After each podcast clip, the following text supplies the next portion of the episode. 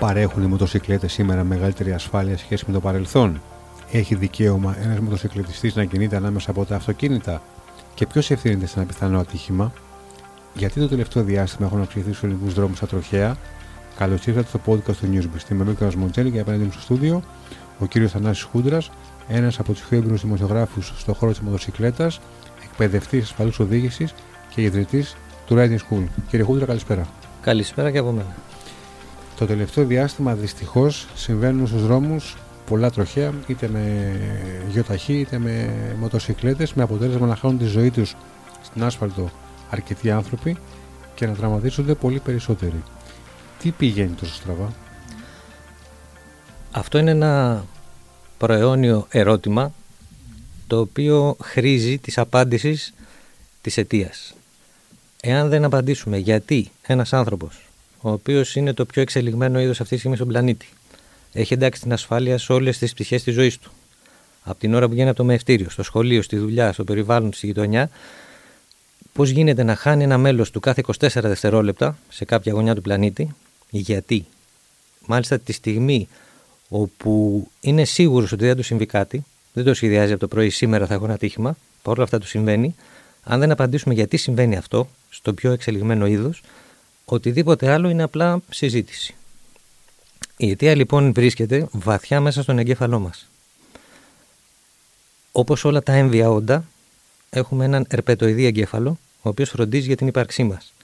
Να τραφούμε σήμερα, να έχουμε και αύριο, να έχουμε αναπαραγωγή για την επόμενη γενιά και να προφυλαχτούμε από τον κίνδυνο. Με αυτά τα τρία, κάθε είδος πορεύεται σε βάθος, στο βάθος του χρόνου. Με αυτά τα δεδομένα λοιπόν έχουμε ένα μηχανισμό ο οποίος μας επιτρέπει να κάνουμε πράγματα. Αυτό το τρίτο κέντρο που είπαμε. Εάν κάτι μας πειράξει ή πρόκειται να μας πειράξει, δεν μας αφήνει αυτός ο εγκέφαλος, το κομμάτι του εγκεφάλου, να πορευτούμε προς τα εκεί. Άρα λοιπόν την ώρα που οδηγάμε, οτιδήποτε κάνουμε έχει πάρει την έγκριση από αυτό το βαθύ, έμπειρο, εδώ και 200.000 χρόνια που είμαστε Homo sapiens, κέντρο στο να, στο να προχωρήσουμε σε αυτό το πράγμα. Εάν έλεγε σε κάποιον ο οποίος χάνει τη ζωή του, πρόκειται να χάσει τη ζωή του στα επόμενα 5 δευτερόλεπτα, Πώς αισθάνεσαι που θα πεθάνεις σε 5 δευτερόλεπτα, η απάντηση είναι εγώ αποκλείεται. Είμαι σίγουρος ότι όλα θα πάνε καλά. Διότι αν δεν ήμουν σίγουρος, δεν θα το έκανα. Άρα λοιπόν, ο λόγος που συμβαίνουν αυτά είναι τα ατυχήματα δηλαδή κάθε είδους, είναι ότι έχουμε μια ψευδέστηση ασφάλειας. Βγαίνουμε στον δρόμο, κάνουμε κάτι σήμερα, δεν μας πειράζει και αυτό το πρωτόγονο μονοσήμαντο κέντρο λέει είμαστε εντάξει. Το κάνω πολύ χοντρό κατευθείαν. Πίνω μισό μπουκάλι ουίσκι και επιστρέφω σπίτι μου. Τι λέει το κέντρο, εντάξει γίνεται, θα το κάνω και αύριο. Και δεν πάει να λες ό,τι θέλεις. Ε, κάποια στιγμή βέβαια θα την πατήσει, διότι υπάρχει, δεν είναι όλοι οι οδηγοί ίδιοι. Υπάρχουν οδηγοί οι οποίοι έχουν σύνδεση αιτίας και αιτιατού με στο κεφάλι τους και μπορούν να διαχωρίσουν ότι αυτό που κάνουν σήμερα τη γλίτωσαν, συσσαγωγικά, αλλά δεν θα είναι κάθε φορά. Αυτός που πιστεύει ως πρωτόγονος, είναι πιο πίσω δηλαδή στην εξέλιξη του ανθρωπίνου είδους, ότι αφού δεν με πειράξει σήμερα, δεν με πειράξει και αύριο, αυτός είναι υποψήφιος. Αυτό τώρα λοιπόν διανθίζεται και διωγγώνεται από, τα... από το περιβάλλον έτσι όπως έχει διαμορφωθεί τα τελευταία χρόνια. Λίγο κορονοϊός και ο εγκλισμός, ο οποίος έχει πειράξει και αυτό το κέντρο στο ότι δεν μπορεί να κάνει πράγματα που θέλει και να πάρει τους πόντους έτσι όπως σου λέμε στην, ε, στα μαθήματα που κάνουμε, να διεκδικήσει δηλαδή την ανέλυξή του και την προώθησή του ως είδος στην πορεία της ζωής του, έχει φάει μεγάλη ήττα όλος ο πληθυσμός.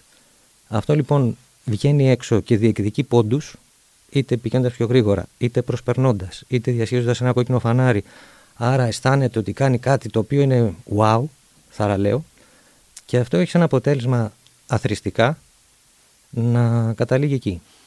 Στο ότι αυξάνονται τα τροχαία συν τον εκνευρισμό, ο οποίος αυξάνεται καθημερινά, διότι καθημερινά, κάθε μέρα είναι λίγο χειρότερη μέσα στις μεγαλοπόλεις από ό,τι ήταν χθες. Αυτά δεν συνέβαιναν και πριν 10 χρόνια. Και ναι και όχι. Αν εξαιρέσουμε τον κορονοϊό και τον εγκλισμό, όλα τα υπόλοιπα. Δηλαδή και το ναι. να πιέσουν το μισό μπουκάλι ουίσκι και να νιώσεις ότι είμαι σήμερα άτρωτος, άρα είμαι και αύριο Ωραία. και να έχω και κίνηση και να γυρνάω από τη δουλειά και από τη διασκέδαση. Ωραία. Σήμερα κυκλοφορούν στους δρόμους περισσότερα οχήματα από οποιαδήποτε άλλη στιγμή στην ιστορία της χώρας. Στην κρίση 9-10-11 έφυγαν ένα εκατομμύριο οχήματα. Αυτά για να αναπληρωθούν πήρε 6-7 χρόνια. Άρα από το 19-20, ε, ταυτόχρονα και παράλληλα και ε, καθόλου συμπτωματικά, μειώθηκαν τα ατυχήματα. Δηλαδή, οι νεκροί που υπήρχαν το 2010 είναι 40% περισσότερα από ό,τι είναι σήμερα. Αυτό που συμβαίνει είναι ότι έχει μειωθεί η κάθοδος και πλέον πάμε πάλι σε άνοδο. Διότι αυξάνονται πάλι τα οχήματα, αυξάνεται ο εκνευρισμός και όλο αυτό δεν γίνεται η ανάλογη διαχείρισή του από τους ανθρώπους να πει ότι ξέρεις κάτι που θα φάω μια μισή ώρα στον δρόμο. Θέλει να τον κάνει μία και δέκα. Τι θα κάνει, ό,τι υπάρχει. Και όταν συναντηθούν δύο οι οποίοι έχουν την ίδια αγωνία, ας το πούμε και, ίδια, και ίδιο θυμικό εκείνη την ώρα, θα συμβεί το κακό. Δεν έχει αλλάξει κάτι. Αυτό που μπορεί να αλλάξει είναι η συνείδηση στον κόσμο ότι αυτό που έγινε σήμερα και ήταν εντάξει δεν θα είναι και αύριο. Τόσο απλά. Και είναι αυτό που, που το μήνυμα που περνάμε στα, στα παιδιά, στα γυμνάσια και στα λύκεια που επισκεπτόμαστε συχνά, ε, τους δείχνουμε το πρόβλημα και το πρόβλημα είναι η ψευδέστηση που δημιουργείς στο κεφάλι σου. Εάν πας μια διαδρομή χωρίς κράνος και διασχίσεις την, ε, την πόλη, θα πει εντάξει γίνεται, θα το κάνω και αύριο. Μία φορά δεν θα το κάνεις. Θα, δηλαδή θα χρειαστεί και δεν θα το έχεις. Άρα λοιπόν είναι ξανά μία λέξη, ψευδέστηση ασφάλειας. Η οδηγική κουλτούρα του Έλληνα οδηγού είναι φάμιλη με αυτών των Ευρωπαίων. Αυτό θέλει πρώτη και δεύτερη ανάγνωση. Η πρώτη ανάγνωση λέει όχι. Διότι ο Γερμανός είναι τακτοποιημένος, ο Δανός παίρνει βραβείο κάθε χρόνο για, την, ε, για τον τρόπο που οδηγεί. Ο ίδιος όμως άνθρωπος, όταν έρχεται στη Λευκάδα και στα Επτάνησα ε, μεταμορφώνεται. μεταμορφώνεται και βγαίνει από μέσα του το μικρό τέρας αυτό που λέγαμε πριν. Θέλω να κάνω οτιδήποτε, οτιδήποτε μου απαγορεύεται, γιατί εκεί στη χώρα μου είναι πολύ άσχημα τα πράγματα. Άρα ο Δανός ναι, μεν παίρνει βραβείο γιατί έχει τα λιγότερα στατιστικά στα τροχαία, τα πιο ήπια, αλλά δεν είναι στην κουλτούρα του. Ο Γερμανός την έχει την κουλτούρα. Δηλαδή, όπως οδηγεί στη Γερμανία, θα οδηγήσει στην Ελλάδα. Βέβαια, πολύ γρήγορα θα προσαρμοστεί. Διότι θα πει, Α, εδώ έχει πόντους. Έχει διεκδίκηση, δεν τρέχει τίποτα αν περάσω και ένα πορτοκαλί βαθύ ή αν τρέξω λίγο παραπάνω, δεν μου κάνουν κάτι, οπότε θα αρχίσει να διεκδικεί με τον ίδιο ανθρώπινο πρωτόγονο τρόπο. Άρα λοιπόν ο Έλληνας έχει σε δεύτερη ανάγνωση ένα πλεονέκτημα ότι έχει μάθει να επιβιώνει, ειδικά με το σκλητιστή, σε μια ζούγκλα. Ο, Γερμαν... ο Έλληνας, αν τον πας στη Γερμανία, το μοτοσκλητιστή, δεν θα πάθει ποτέ τίποτα. Για να μείνει όρθιος και ακέραιος, βλέπει φαντάσματα παντού ότι βγαίνουν με κόκκινα, ότι χαλάνε, δεν τηρούνται οι προτεραιότητες. Στην Ελλάδα, ε. Στην Ελλάδα και το πρόγραμμα στο κεφάλι του περιλαμβάνει και αυτό. Οπότε ε, παραμένει ζωντανός. Ο Γερμανός που θεωρεί ότι όλα θα είναι όπως πρέπει, γιατί στη χώρα του είναι, αν έρθει στην Ελλάδα δεν θα πάει μακριά. Αν δεν προσαρμοστεί ανάλογα. Αυτό. Οι, οι μοτοσυκλέτες παρέχουν σήμερα μεγαλύτερη ασφάλεια σε σχέση με το παρελθόν ή δεν μπορούν να παρέμβουν περισσότερο σε ό,τι αφορά την ασφάλεια του οδηγού του αναβάτη; Ωραία, εδώ είναι μια ευκαιρία και μια ωραία διευκρίνηση περί ενεργητικής και παθητικής Η ενεργητική ασφάλεια είναι οτιδήποτε μπορεί να σου βοηθήσει πριν συμβεί το ατύχημα. Παθητική ασφάλεια είναι από το, από το μπαμ και μετά. Οι μοτοσυκλέτες λοιπόν ενεργητική ασφάλεια ναι έχουν πολύ περισσότερη από τα, παλιότερα, από τα προηγούμενα χρόνια. Γιατί έχουν πολύ καλύτερα, καλύτερα φρένα, καλύτερα πλαίσια, καλύτερες αναρτήσεις, ακόμα και η απόδοση που έχουν για να φύγουν ξαφνικά γρήγορα από ένα συμβάν το οποίο εξελίσσεται μπροστά μας, είναι και αυτό μια ενεργητική ασφάλεια. Παθητική ασφάλεια, το όχημα αυτό καθ' αυτό δεν μπορεί να, να παρέχει ιδιαίτερη, γιατί είσαι εκτεθειμένος. Η παθητική ασφάλεια έρχεται από άλλα μέσα και είδη που έχουν να κάνουν τον εξοπλισμό του αναβάτη. Άρα η απάντηση είναι σαφέστατα, σαφέστατα ναι, γιατί αν χρειάζεσαι 20 μέτρα για να φρενάρεις το 1980, τώρα χρειάζεσαι 10. Άρα τα φρένα είναι ουσιαστικά η πρώτη άμυνα σε οτιδήποτε πάει να συμβεί. Με αυτή την έννοια λοιπόν, ναι. Απ' την άλλη, μοτοσυκλέτες πρωτοβουλίες δεν παίρνουν. Αντιθέτως, και εδώ είναι ένα κρίσιμο σημείο σχετικά με το τι μπορεί να. με ποιο τρόπο πρέπει να βλέπει κάποιος μοτοσυκλέτες, είναι ένα όχημα το οποίο συγκρίνοντας το χαρακτηριστικό της ασφάλειάς τους, δηλαδή το κατά πόσο είναι εύκολο να πέσουν και να ανατραπούν, η απάντηση είναι ότι είναι το σταθερότερο και ασφαλέστερο όχημα που έχει φτιάξει ο άνθρωπος, ακόμα και από το αεροπλάνο. Είναι το μοναδικό όχημα το οποίο ακόμα και όταν πέφτει και γλιστράει για να πέσει, θέλει να σηκωθεί. Ωστόσο, αυτά οι επιλογές που κάνει ο οδηγός εκείνη την ώρα προσπαθώντας να το σώσει είναι αυτές που τη ρίχνουν. Είναι μια, σαν, σαν μια μπάλα, την οποία την αφήσεις στην επιφάνεια ενό νερού, επιπλέει. Αν τη βυθίσεις κάτω, μόλις την αφήσεις, ξαναβγαίνεις στην επιφάνεια. Η μοτοσυκλέτα, μόλις την ελευθερώσεις, και ειδικά το τιμόνι, θα επανέλθει ακαριά σε σταθερότητα για να διαχειριστείς περαιτέρω την κατάσταση από εκείνο το σημείο και μετά. Προσπαθώντας και πιέζοντας τη μοτοσυκλέτα να βρεις μια λύση για αυτό που συμβαίνει, είναι δυστυχώς αυτή η αιτία. Και λέω δυστυχώς γιατί είναι μονοσήμαντο αποτέλεσμα της αντίδρασης ενός ανθρωπίνου είδους που ξέρει να περπατάει, να τρέχει, να σκαρφαλώνει ενώ κινείται και ρολάρει πάνω σε κάτι το οποίο είναι τελείως ξένο από τη φύση του και κάνει ό,τι πει η συνείδησή του, η αντίδρασή του. Είναι εκπαιδευμένος κύριε Χούντρα ο Έλληνας οδηγός. Και εσείς ε, στο Riding School τι ακριβώς προσφέρετε; Λοιπόν, και πάλι δύο είναι οι απαντήσεις. Η μία απάντηση είναι σαφέστατα όχι. Αλλά η άλλη απάντηση είναι ότι από την εμπειρία που χτίζει και αθρίζει καθημερινά, εκπαιδεύεται στο να επιβιώνεις σε αυτή τη ζούγκλα, έτσι όπως την είπαμε. Άρα λοιπόν, ε, σαν οδηγός, μπορούμε να τολμήσουμε να πούμε ότι είναι ο καλύτερος στην Ευρώπη, γι' αυτό και μόνο το λόγο. Λόγω των δυσκολιών που αντιμετωπίζει. Ναι. Και ε, παρόλα αυτά τα καταφέρνει. Δηλαδή σε, ανθρώπου, σε δρόμους που γλιστράνε. Ε, έχουν ανάγλυφο πολύ μεγαλύτερο από ό,τι προβλέπετε. Με λακκούβες, με τρύπες, με, με, με ε, μπορούν και συνεχίζουν να πορεύονται.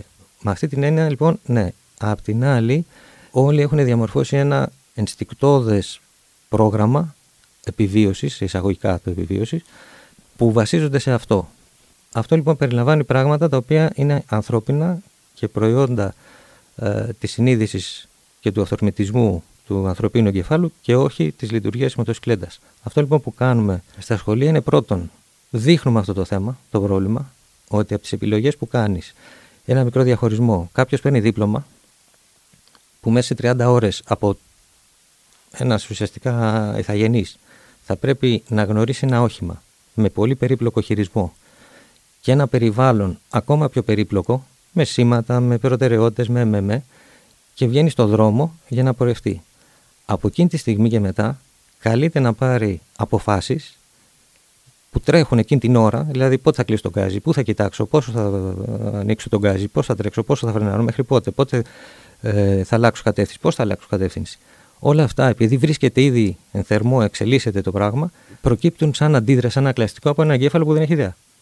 Αυτό λοιπόν διαμορφώνει ένα πρόγραμμα, λειτουργικό πρόγραμμα στον εγκέφαλο του οδηγού, δυστυχώς με τον ίδιο τρόπο σε όλους, το οποίο δεν είναι συμβατό με την ασφάλεια της οδήγησης μοτοσυκλέτας. Εμείς λοιπόν λέμε αυτό είναι το πρόβλημα, κάνεις αυτό, αυτό, αυτό και αυτό, ενώ με το σκελέτα θα ήθελε αυτό, αυτό και αυτό. Και μέσα σε μία μέρα, επειδή ο εγκέφαλος αποζητάει, διψάει για κάτι που θα του παρέχει ασφάλεια. Σκεφτείτε ότι είναι ένα από τα τρία βασικότερα και θεμελιώδη κέντρα της επιβίωσης. Του λες, αν το κάνεις έτσι, η μοτοσυκλέτα θα είναι σταθερή. Θα πάει εκεί που θέλεις. Δεν θα ταλαντωθεί. Ε, θα φρενάρεις πιο δυνατά. Και όταν τα βλέπει, γιατί κάνει ταυτόχρονα παράλληλα θεωρία και μετάσκηση, τα βλέπει να συμβαίνουν, μέσα σε 8 ώρες μεταμορφώνεται και πλέον έχει το ίδιο κέντρο, την επίγνωση, αλλά και το εργαλείο να αντιμετωπίσει καταστάσει και ουσιαστικά να επιβεβαιώσει την υπόσχεση που δίνουμε το πρωί ότι φεύγοντας από εδώ δεν θα ξαναπέσει ποτέ. Και κοιτάνε λίγο περίεργα. Και φεύγοντας με αυτά που έκανες, όχι που σου είπαμε ή που άκουσες, που έκανες, πότε θα πέσεις. Και λένε ποτέ. Άρα λοιπόν ε, ουσιαστικά αυτό που λέμε είναι ότι παράγουμε, ε, λέγαμε τη γενιά αλλά πια δεν είναι γενιά, είναι η κοινωνία γιατί έρχονται και μεγάλοι άνθρωποι των μηδενικών ατυχημάτων. Το 45% των ε, συμβάντων, των κανκών που καταλήγουν σε θάνατο, είναι λάθος χειρισμός της μοτοσυκλέτας. Είμαι μόνος μου, κάνω κάτι, πέφτω, χτυπάω κάπου και φεύγω. Αυτό το μηδενίζουμε. Άρα μένει το 55% της συνύπαρξης με άλλους οδηγούς. Όμως, όταν από την έγνοια του εγκεφάλου φύγει η ανησυχία ότι τι θα κάνω για να μην μου πέσει, γιατί αυτό που κάνεις δεν πέφτει, όλη αυτή η δυνατότητα διαχείρισης των πραγμάτων από τον ανθρώπινο εγκέφαλο διοχετεύεται στο να παρατηρεί αυτά που συμβαίνουν γύρω του. Άρα, αυτομάτως, επειδή σταματάει να ασχολείται με το αν θα του πέσει με το σκλέτα, έχει πολύ πιο δυνατό πρόγραμμα σε αυτό το κομμάτι, γίνεται αυτομάτως ασφαλέστερος στο να προειδεί και οτιδήποτε άλλο πρόκειται να συμβεί μπροστά του. Και αυτός είναι και ο λόγος που όποιος έρχεται, φέρνει τα παιδιά του, τα εγγόνια του, τα νύψια του, τα ξαδέρφια του και ε, για να τους κάνει και αυτούς ε, πιο ασφαλείς. Γιατί είναι κάτι που γίνεται και είναι μετρήσιμο. Μετρήσιμο μπορώ να το πω κιόλας αν θέλουμε. Μια μεγάλη ασφαλιστική εταιρεία που έχει οδηγούς στον δρόμο, οδική βοήθεια, είχαν ε, συμβάντα. Ένας από αυτούς είχε έρθει στο riding και λέει: Μήπως να πάμε εκεί να δούμε, μήπως αλλάξει κάτι. Ήρθαν το 16. Από το 17 και μετά αυτή η εταιρεία γυρνάει λευκές σελίδες στο βιβλίο συμβάντων. Δηλαδή ξέρει ότι αυτοί που είχαν, ο λόγος που ήρθαν, που ήταν ότι είχαν τροχέα και πτώσεις, το μηδενίσανε. Πιο μετρήσιμο από αυτό δεν υπάρχει. Ανθρώπους που είναι 8 ώρες στο δρόμο, καθημερινά, μηδέν. Το ίδιο και το ΕΚΑΒ. Το ΕΚΑΒ έχει μειώσει κατά δήλωσή τους το χρόνο ανταπόκρισης και ταυτόχρονα και τα συμβάντα. Έχει περάσει και το, το ΕΚΑΒ ε, και τα τρία στάδια και φαίνονται στο δρόμο. Δηλαδή, αν τους δεις, επειδή με την ε, εμπειρία όλων αυτών των ετών, με την πρώτη ματιά φαίνεται κάποιος αν είναι αυτοδίδακτος ή αν έχει εκπαιδευτεί. Από το πώς στέκεται πάνω στη μοτοσυκλέτα. Και αυτό μας δίνει χαρά όταν το βλέπουμε να πολλαπλασιάζεται όλο και περισσότερο. Έτσι. Είναι σημαντικό έτσι. Πολύ σημαντικό. Πολύ σημαντικό. Ένας καλός οδηγό αυτοκινήτου σημαίνει αυτομάτως και καλός οδηγό μοτοσυκλέτας; Ποια είναι τα κοινά σημεία που έχουν οι δύο οδηγοί, αλλά και ποια είναι μεγάλη τους διαφορά. Eάν μιλάμε. Μ, ωραίο. Αν μιλάμε για την ελληνική πραγματικότητα, στην παράμετρο της ε, οδηγικής κουλτούρας ίσον ζούγκλα είναι πολύ κοντά. Ε, ωστόσο, όταν ένας οδηγός αυτοκινήτου συναντηθεί με μια μοτοσυκλέτα σε μια διασταύρωση, πολύ, είναι από τα πιο συχνά συμβάντα. Έρχεται λοιπόν ε, ένα αυτοκίνητο, βγαίνει, ελέγχει το δρόμο, προχωράει και ακούς τον μπαμ. Ήρθε μια μοτοσυκλέτα, τη οποία τη έκοψε το δρόμο. Δεν είχε πρόθεση. Και η πρώτη κουβέντα που λέει ο οδηγός αυτοκινήτου είναι: Από πού ήρθες, δεν σε είδα. Και λέει αλήθεια. Διότι η εικόνα που βλέπουν όλοι οι άνθρωποι μπροστά τους αποτελείται από 75 εκατομμύρια pixels, τα οποία συντίθενται στο ε, εγκέφαλό του και φτιάχνουν μια εικόνα. Από αυτά τα 75, ο εγκέφαλος μπορεί να διαχειριστεί τα 5. Το ποια θα είναι αυτά τα 5 τα επιλέγει πάλι ο ίδιος μηχανισμός. Από τι κινδυνεύω, ένα οδηγό αυτοκινήτου κινδυνεύει από ίδιους όγκους ή μεγαλύτερους. Αυτοκίνητο, λεωφορείο, φορτηγό, κανένα αεροπλάνο, αν βρει μπροστά του θα το δει. Μικρότερους όγκους από τους οποίους δεν κινδυνεύει, τους παραλείπει. Ποδήλατο, μοτοσυκλέτα, πεζός δεν υπάρχει στην εικόνα, στην πρώτη ματιά έτσι. Ένας οδηγό μοτοσυκλέτας όμως, επειδή κινδυνεύει και από τους ίδιους όγκους, θα περιλάβει σε αυτά τα πέντε και τους όγκους τους μικρότερους. Άρα, ένας οδηγός αυτοκινήτου, εάν οδηγάει και μοτοσυκλέτα, είναι απίθανο να γυρίσει και να μην δει τη μοτοσυκλέτα. Ενώ ένας οδηγός αυτοκινήτου. Το αντίστροφο μπορεί να συμβεί. Το αντίστροφο μπορεί να συμβεί. Στην Αγγλία πρημοδοτείται το να οδηγάς και μοτοσυκλέτα με χαμηλότερα ασφάλιστρα στο αυτοκίνητό σου. Γιατί λέει είναι, πιο, είναι λιγότερο πιθανό να κόψεις το δρόμο σε ένα μοτοσυκλετιστή γιατί θα τον έχεις δει. Θεωρούν ότι θα γίνεις καλύτερος οδηγός αν οδηγείς και μοτοσυκλέτα. Σαφέστατα. Υπάρχει πρόσφατα μια, ας το πούμε, ένα άνοιγμα του νόμου που λέει ότι αν έχεις ε, κάποια χρόνια δίπλωμα και είσαι πάνω από. Ε, αν είσαι πάνω από 27 και έχεις 5 χρόνια, κάτι τέτοιο, ε, μπορείς να οδηγήσεις μοτοσυκλέτα Α1 με 5 πρακτικά μαθήματα. Που σημαίνει μαθαίνεις το χειρισμό σε ένα καινούριο όχημα. Φρένο, γκάζι, όλα αυτά είναι αλλού σε σχέση με το αυτοκίνητο. Αυτό λοιπόν έχει βγάλει οδηγούς στο δρόμο, προκειμένου να λύσουν και το κυκλοφοριακό το τεράστιο πρόβλημα, οι οποίοι μπαίνοντας στην κυκλοφορία με μοτοσυκλέτα, ενώ γνωρίζουν να διαβάζουν τους δρόμους εκεί που λείπει η σήμανση, τα φανάρια πώ δουλεύουν κλπ. Αρχίζουν να διαπιστώνουν πράγματα που διαπιστώνει και ένας μοτοσυκλετιστής. Όταν ξαναμπεί στο αυτοκίνητό του, θα βλέπει και τους μοτοσυκλετιστές. Άρα ο ίδιος γίνεται καλύτερος οδηγός μόνο και μόνο επειδή ανέβηκε και οδήγησε και μοτοσυκλέτα για να λύσει ένα προφανές και ε, ε, κοινό πρόβλημα της ε, μετακίνησης και του χρόνου και όλο αυτό και του παρκαρίσματος και όλα τα, τα προβλήματα που έχει ένας οδηγός αυτοκινήτου.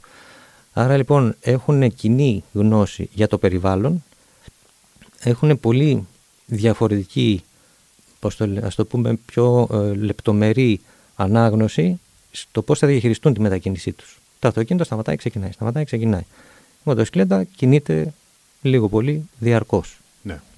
Ναι. Ας εκρίνουμε λίγο πιο όμοια πράγματα τώρα. Ποιες είναι οι, οι διαφορές ενός οδικού σκούτερ σε σύγκριση με ένα οδηγό μηχανής; Οκ.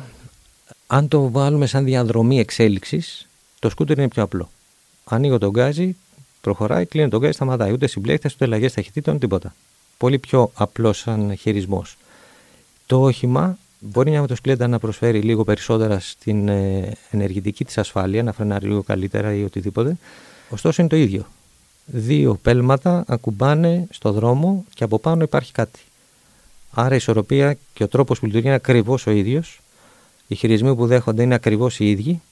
Οπότε ο οδηγός παίρνοντας πρώτα ένα όχημα, ένα σκούτερ το οποίο παρέχει ευκολίες, γιατί δεν χρειάζεται να σκέφτομαι και να λειτουργώ και πάρα πολύ, άρα έχω και το μυαλό μου πιο ε, στοχευμένο στην κυκλοφορία, ε, θα πούμε ότι είναι ε, ε, μια τάξη πιο κάτω.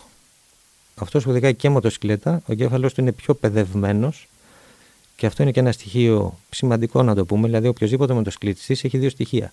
Πρώτον, ο εγκέφαλος του είναι πιο γυμνασμένος, για να το κάνουμε σε κάτι πιο κατανοητό, πιο, πιο δουλεμένος σε σχέση με ενός οδηγού αυτοκινήτου, γιατί χρειάζεται να κάνει και άλλα πράγματα και αυτό τον κάνει καλύτερο σε όλα του και είναι αναγκασμένος να βλέπει και περισσότερα πράγματα. Επίσης, ο μοτοσυκλετιστής, όσο οδηγεί μοτοσυκλέτα, βρίσκεται σε εγρήγορση.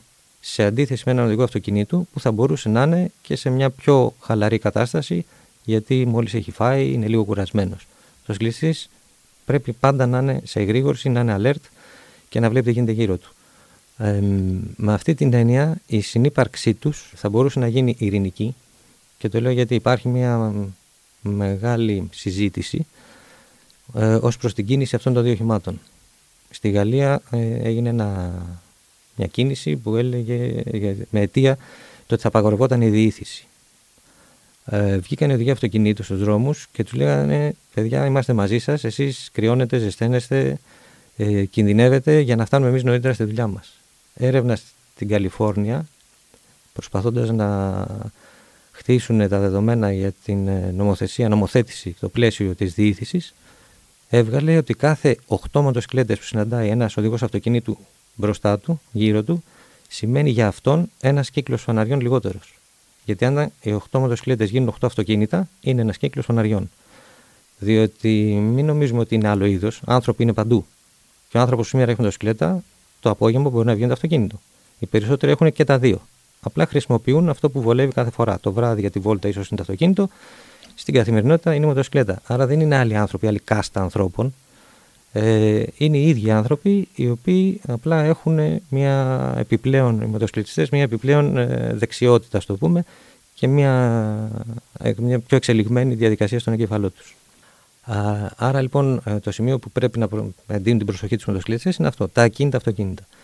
Ε, τώρα το κατά πόσο επιτρέπεται είναι μια μεγάλη συζήτηση. Ο νόμος στην Καλιφόρνια το 2005, μιλάμε για 15 χρόνια, 18 τώρα, που έγραφε ακριβώς αυτά που λένε. Γιατί είναι τόσο προφανή που θα μπορούσε να γίνει παντού.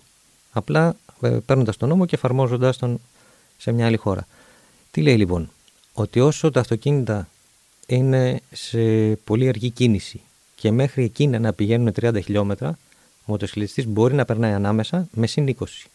Συν 10 μίλια στην Καλιφόρνια, ε, επειδή εκεί έχουν μίλια που σημαίνει ότι μπορεί να έχει μια ροή ανάμεσα από σταματημένα αυτοκίνητα με 20 χιλιόμετρα. Παρένθεση στην παρένθεση, το χειρότερο περιβάλλον για ένα μοτοσικλετιστή είναι τα ακινητοποιημένα αυτοκίνητα και να περνάς ανάμεσα. Αν περνάς με 20, οκ, 30, 40, 50 είναι, βασίζεσαι μόνος στο ότι δεν θα κάνει ο άλλος κάτι. Ένα λιγμό, κάτι να συμβεί. Οτιδήποτε στο αυτοκίνητο. Όταν είναι λοιπόν σταματημένο, μπορεί να ανοίξει μια πόρτα να κατέβει κάποιος, να αφήσει χώρο να περάσει κάποιος να διαχειριστεί το δρόμο. Ένας πεζός θα περάσει ανάμεσα από ε, σταματημένα και όχι από ελαφρώ κινούμενα. Άρα λοιπόν ε, το σημείο που πρέπει να δίνουν την προσοχή τους μοτοσυκλέτε είναι αυτό, τα ακίνητα αυτοκίνητα. Τώρα το κατά πόσο επιτρέπεται είναι μια μεγάλη συζήτηση. Ο νόμος του άρθρου 17 ορίζει ότι θα πρέπει σε κάθε λωρίδα να κινείται ένα όχημα και το άλλο να είναι από πίσω. Για να διευκολύνουμε τη συζήτηση όμως, κάνω μια ερώτηση.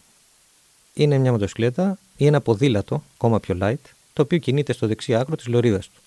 Αν περάσει το αυτοκίνητο δίπλα του, τι έχει κάνει; Διήθηση θα έπρεπε να μείνει πίσω από το ποδήλατο. Θα μου πεις το ποδήλατο πρέπει να είναι στο, στο δρόμο. Αν κινείται πάνω από 25, ναι.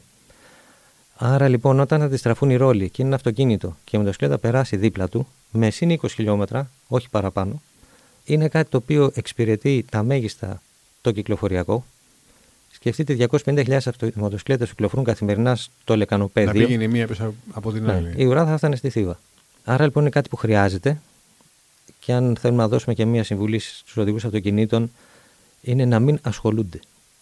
Ο μοτοσυκλετιστής είναι σε εγρήγορση, έχει μετρήσει πού χωράει, πού δεν χωράει. Εάν πηγαίνει με παραπάνω, είναι κακό του κεφαλιού του κάποια στιγμή, αυτό δεν θα πάει μακριά. Αν απλά όμως ρολάρει ανάμεσα στα αυτοκίνητα, είναι ζητούμενο. Ο μοτοσυκλετιστής που κορνάρει για να του κάνουν χώρο, δεν είναι αυτό που λέμε. Αργά ή γρήγορα θα σταματήσει, δεν έχει νόημα. Διότι κορνάροντας να σου ανοίξει ένα, μπορεί να κλείσει τον άλλον από δίπλα. Οι οδηγοί αυτοκινήτων πρέπει να κάνουν τίποτα. Συνεχίζουν αυτό που κάνουν. Εάν πρόκειται να το αλλάξουν αυτό που κάνουν, ας ειδοποιήσουν.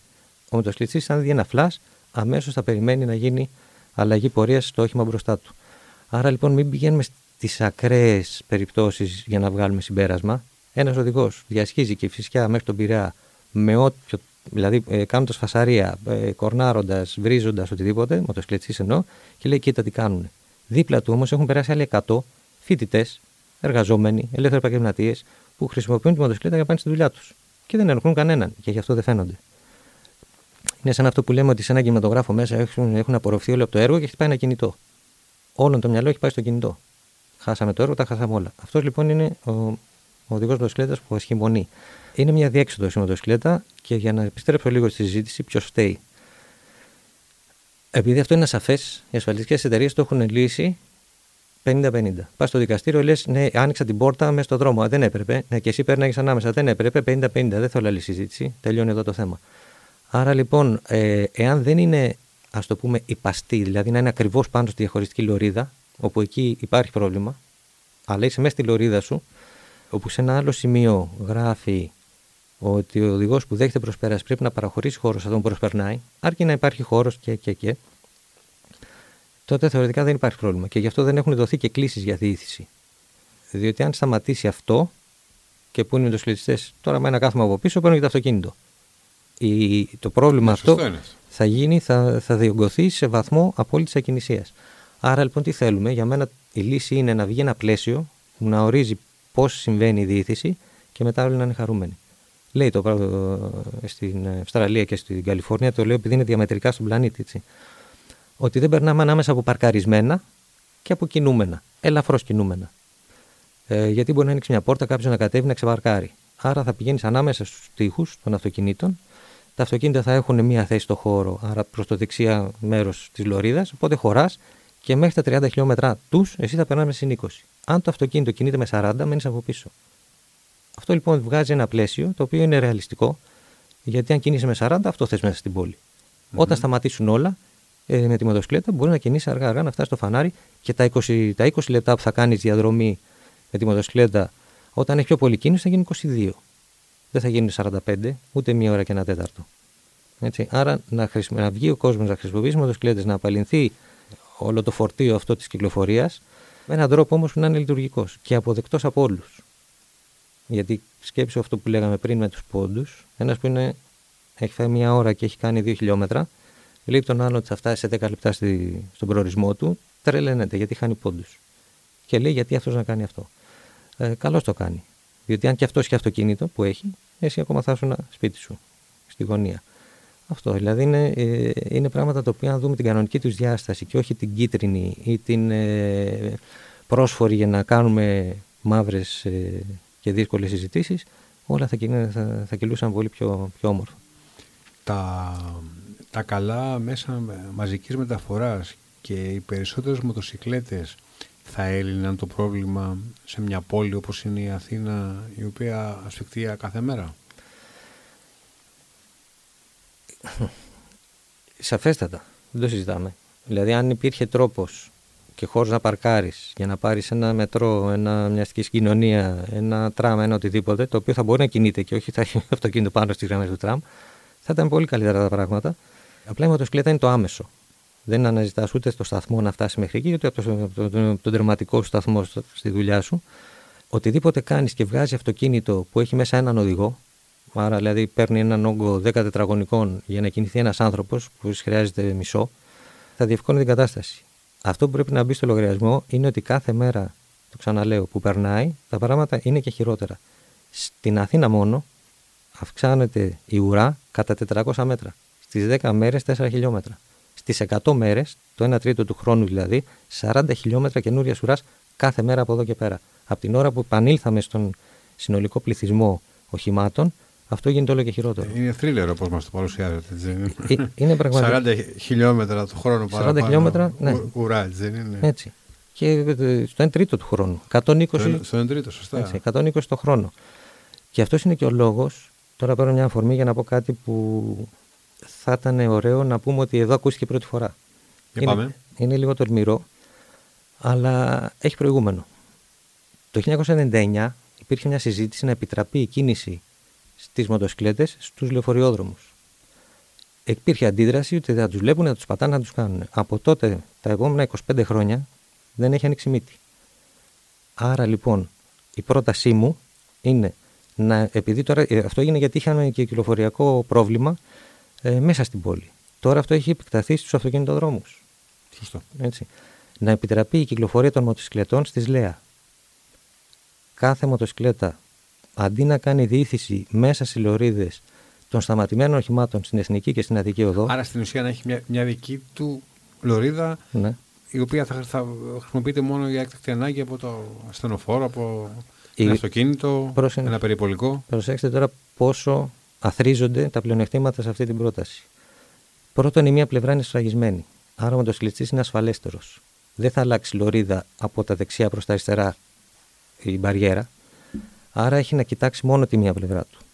Εάν κινείται όντως με μια ταχύτητα σαν αυτή που είπαμε και όχι με 80 χιλιόμετρα, παρότι είναι στην εθνική και θα μπορούσε, αλλά δεν μπορεί γιατί είναι στη Λέα, θα υπήρχε μια συνεχής ροή και οχήματα θα λείπανε από τους διαδρόμους ανάμεσα στα αυτοκίνητα και θα ήταν εκεί και μόλις εμφανιστεί κάποιο όχημα που χρήζει, χρειάζεται την ε, Λέα, οι μοτοσυκλέτες πάνε στη δίπλα λωρίδα και ανοίγουν το δρόμο. Συν ότι θα φροντίσουν με την ύπαρξή τους να καθαρίσουν σε εισαγωγικά τη ΛΕΑ από αυτό που συμβαίνει σήμερα. Που έχει το ασθενοφόρο και είναι σταματημένο σε μια ουρά αυτοκινήτων. Νομίζω έχει βελτιωθεί λίγο η κατάσταση. Βεβαίως βελτιώνεται διαρκώς. Παρ' όλα αυτά έχει. Παλιότερα ήταν, η κατάχρηση ήταν στο έπακρο, αλλά νομίζω τώρα έχουν φτιάξει λίγο τα πράγματα, χωρίς να σημαίνει ότι δεν υπάρχει και άλλο το πρόβλημα δεν παραμένει. Ωραία. Έχουμε λοιπόν μια πολλαπλή, ας το πούμε, ε, ένα πολλαπλό όφελος που έχει ακριβώς την ίδια ανάγνωση με τις λεωφορειολορίδε μέσα στην πόλη, με τη Λέα εκτός. Εάν υπάρχει ροή, φυσικά θα είσαι στη ροή. Αν όμως είναι σταματημένα και κινητοποιημένα, πήγαινε εκεί. Κύριε Κούντρα, θα κλείσουμε μια, την ενδιαφέρουσα συζήτηση, θέλω να πιστεύω, ε, να μας τονίσετε ποια είναι τα έτσι, δύο-τρία σημαντικότερα λάθη που κάνει ένας μοτοσυκλετιστής. Το λάθος είναι ότι αποδέχεται την έγκριση από τον εγκέφαλό του. Ότι αυτό που συνέβη σήμερα δεν θα υπάρχει και αύριο. Μπορώ να πω τη συμβουλή, την, την πιο σύντομη συμβουλή που μπορεί να δώσει ένα μετοσυλλητιστή, να κινείται ως να είναι αόρατος. Είμαι εδώ, έχω βάλει το μανδύα που είχαμε στα δικά μας ε, κίνημα, όπως το λένε, τα Mickey Mouse, όπως τα λέμε γενικότερα. Ναι, στα κόμικ. Ναι, στα κόμικ, προδίδουμε και ηλικίες τώρα. Δεν με βλέπει κανείς. Άρα ο καθένας θα κάνει ό,τι του έρθει όποτε του έρθει, ακόμα και όταν είμαι δίπλα του. Μα πώς θα γίνει αυτό, γίνεται. Το λες στον εγκεφαλό σου και λειτουργεί ότι αυτός που είναι μπροστά σου, οποιαδήποτε στιγμή θα έρθει, θα έρθει να σου κλείσει το δρόμο που είναι δίπλα σου. Έχοντας αυτό σαν δεδομένο, οποιοδήποτε συμβάν μεταξύ, με επαφή αυτοκίνητο και μοτοσυκλέτα ε, θα καταλήξει εκεί. Θεώρησες ότι σε είδε. Κάποια στιγμή κάποιος δεν σε δει και θα σου κλείσει το δρόμο. Ή επειδή είναι, ε, έχει αλκοόλ στο αίμα του, ή βιάζεται, ή έχει μια έντονη συζήτηση με στο αυτοκίνητο, θα περάσει από ένα στόπ. Πολύ πολύ χοντρά μπορούμε να πούμε ότι είναι πιο πιθανό κάποιος να πάθει πολύ μεγάλο κακό την ώρα που περνάει πράσινο, με το σκλητσί εννοώ, παρά κόκκινο. Πρώτον, γιατί κόκκινο δεν περνάει και η ασφάλεια που του, δείχνει, που του δίνει το γεγονός ότι έχει προτεραιότητα, έχω πράσινο, πάω. Ένας θα βγει με κόκκινο και θα την πληρώσει με το σκλητσιστή. Άρα λοιπόν δεν θεωρούμε τίποτα δεδομένο. Το ότι πήγαμε μία διαδρομή και επιστρέψαμε δεν σημαίνει ότι αύριο θα είναι ίδια. Κάποια στιγμή ένας παράγοντας θα αλλάξει και, και αυτός θα είναι ε, επιβαρυντικός για εμάς. Όταν όλα συμβαίνουν σύνομα και ήρεμα, δεν υπάρχει ατύχημα.